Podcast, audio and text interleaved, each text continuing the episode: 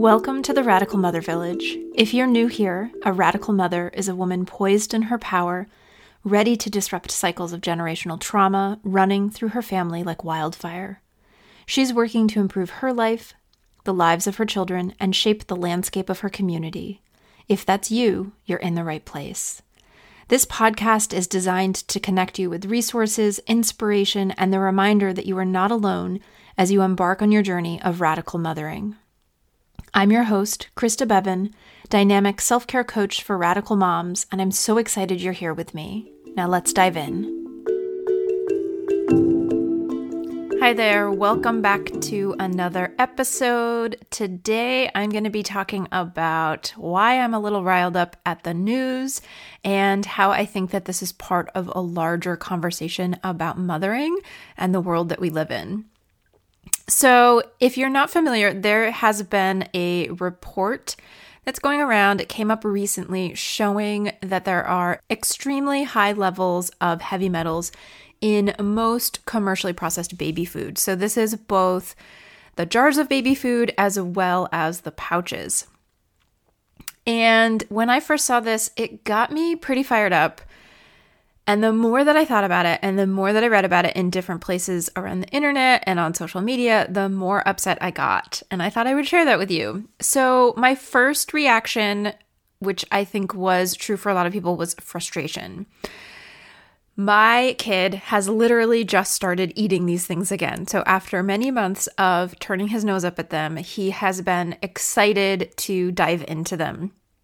And like most toddlers, he's picky, so this has felt like a big win, right? You all know if you've if you've made it through the toddler stage, getting kids to eat is it's like a constant daily battle, and anything you can do to make it easier is usually better for everyone. And these pouches had become the way to make it easier. Plus, the other thing was I have finally just caved to my husband's preference to buy these things. I had been opposed to them for months at this point, thinking that they were indulgent and overpriced and wasteful and all of these things. And my husband kept insisting, but he's eating them and it's easy and let's just go with that. So I finally had just caved to my husband's request for this and it felt like I was at this place of peace with the pouch. Anyway, so now I'm reading these reports and it feels like all of a sudden this easy option has been taken away from me. And I'll be honest too, normally something like this wouldn't feel like a big deal, wouldn't feel like something that I needed to be so upset about. Obviously, being upset that they that there have been these heavy metals, that's one thing. But the idea of this option being taken away would not have normally felt so big. But honestly, during this pandemic, even the smallest things I've been finding have sometimes ended up feeling like the biggest things. Is anyone else feeling that way? That it was more the idea of this being taken away. Like, finally, we had found this one thing that was easy, and now come to find out it's poison and I shouldn't be feeding it to my kid. And it was just, it felt really defeating.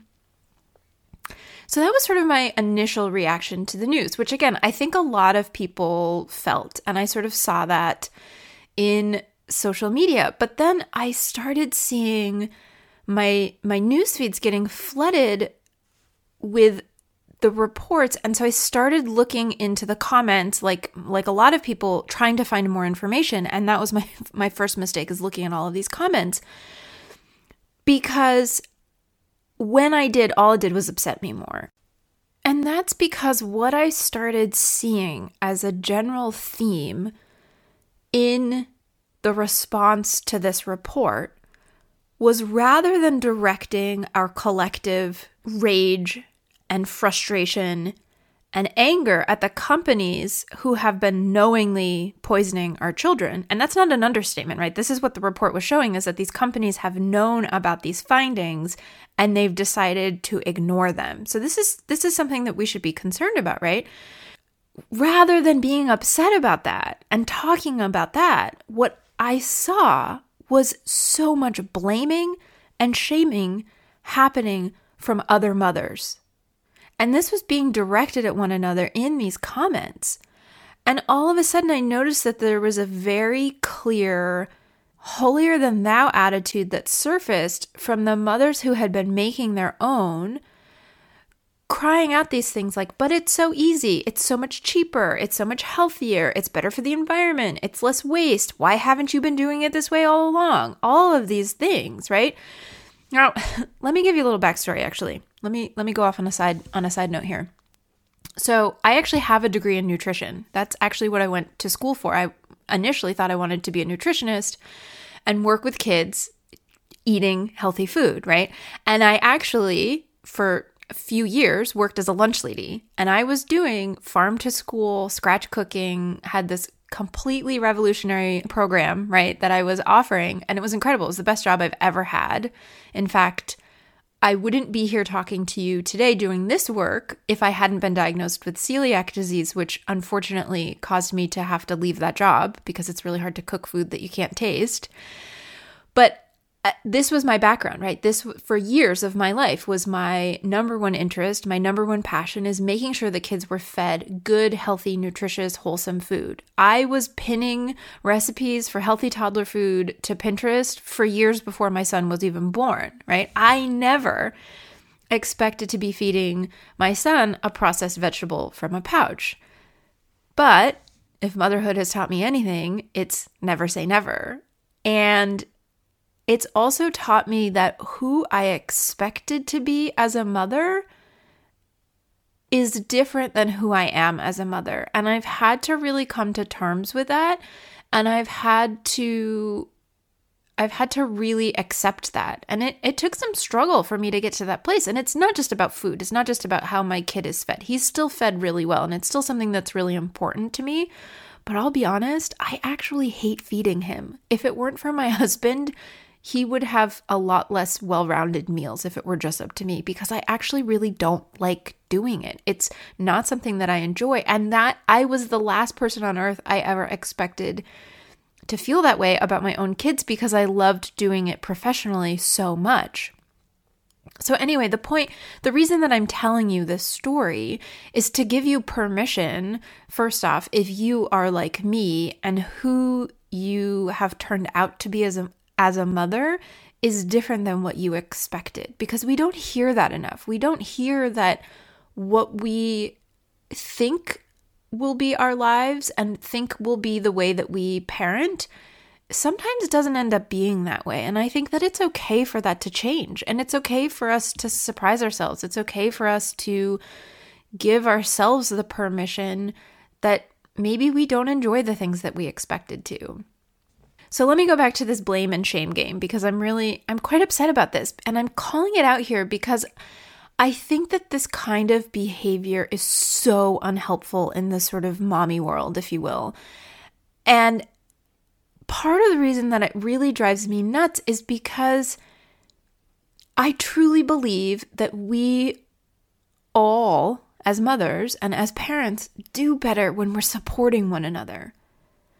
It's it's so much easier if we didn't assume what life was like for another. Right? So maybe feeding your kid from a pouch is the only way you can get your kid to eat a vegetable. Maybe it's the only thing that you have the mental bandwidth to deal with at the end of the day. Maybe pureeing your own baby food is easy if you're home all day and you have access to fresh fruits and vegetables because access is actually a huge issue for so many people living in this country and living in this world. It's easy if you own a food processor or a blender, and if you're lucky enough to know how to cook. And I say that, and maybe you're listening to this thinking, well, who doesn't know how to do that? But the reality is, there's actually a lot of people who never learned that skill and they don't know how. Maybe the person that you're talking to on social media is on a low budget and the WIC approved baby food jars are what help keep her baby's belly full.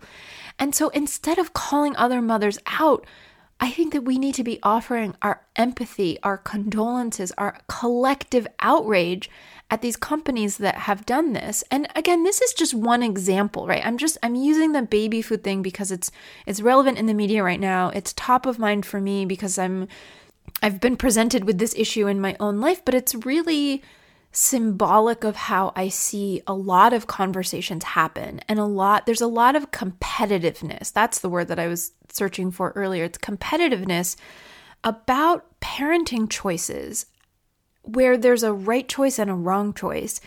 And the reality is, is that there's more of a spectrum and we need to be more embracing of that for ourselves as well as for others, right? Like back to what I was saying about giving ourselves permission for things to be different. We also need to give permission to one another. Right? That's the world I want to live in is where I can recognize what's a right choice for you might not be for me and vice versa and that that's okay. And then this all brings me to my next point, which is that we've replaced the village in so many ways with capitalism. We don't have the support network in place to be able to do and be all the things for our children. I think we all knew and felt that before this pandemic, and then the pandemic has just put a spotlight on this, right? That especially for women, especially for mothers, we can't do it all. We can't be on a work call while caring for our children that are out of daycare, while setting our other children up for remote learning, while also taking care of our house, while also keeping our family safe, while also keeping ourselves mentally healthy, like all these things, right? The expectations for mothers are out of this world ridiculous already. And in place of the village, we've allotted some of the duties that community members who would have helped with various aspects of child rearing, childcare, entertainment, playing with our kids, reading to our kids, educating our kids, feeding our kids, dressing our kids, keeping them occupied while we take care of our own basic needs, right? All of these different things. What we've ended up doing is we've outsourced these roles that used to be taken on by community members and village members and family members and close personal acquaintances and, and people in our in our small world we've replaced them with corporations.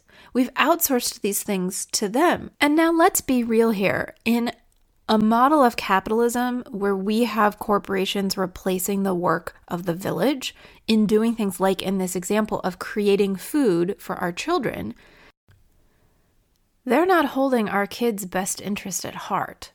Instead, they're holding their profits. And that's where, if we're going to be directing shame and blame at anyone, that's where it needs to go. It should be at them, it should be at the government bodies that are set to oversee and regulate them. They should be the ones feeling bad. It's not the mothers who are just doing their best to keep their heads above water in a system designed to drown them that should be feeling bad. And I think that we need better support systems in places for mothers, for parents, for children, for families in general. And this news report about heavy metals in our kids' food supply is just the tip of one iceberg of a much bigger, much more gigantic problem of how we aren't supporting families on so many different ways. And I think that that's the real issue here. And that's really what we need to be addressing. And until we do, we're going to continue this cycle of blaming and shaming the wrong people that doesn't end up helping anyone. All right, mamas, that wraps up another episode of the Radical Mother Village. Thank you so much for listening. I know how valuable your time is, and I appreciate that you're willing to spend some of it with me each week. If you are looking to dive deeper and connect with fellow radical mothers, you can do that by joining the virtual village that I facilitate over on Facebook. You can find the link to that in the show notes, or you can also search within Facebook itself for the Radical Mother Village. Over there, you'll find other like minded mamas doing this work, supporting and encouraging one another. And it's also a great way to connect directly with myself, get a sneak peek on upcoming content, and get access to exclusive offers and resources.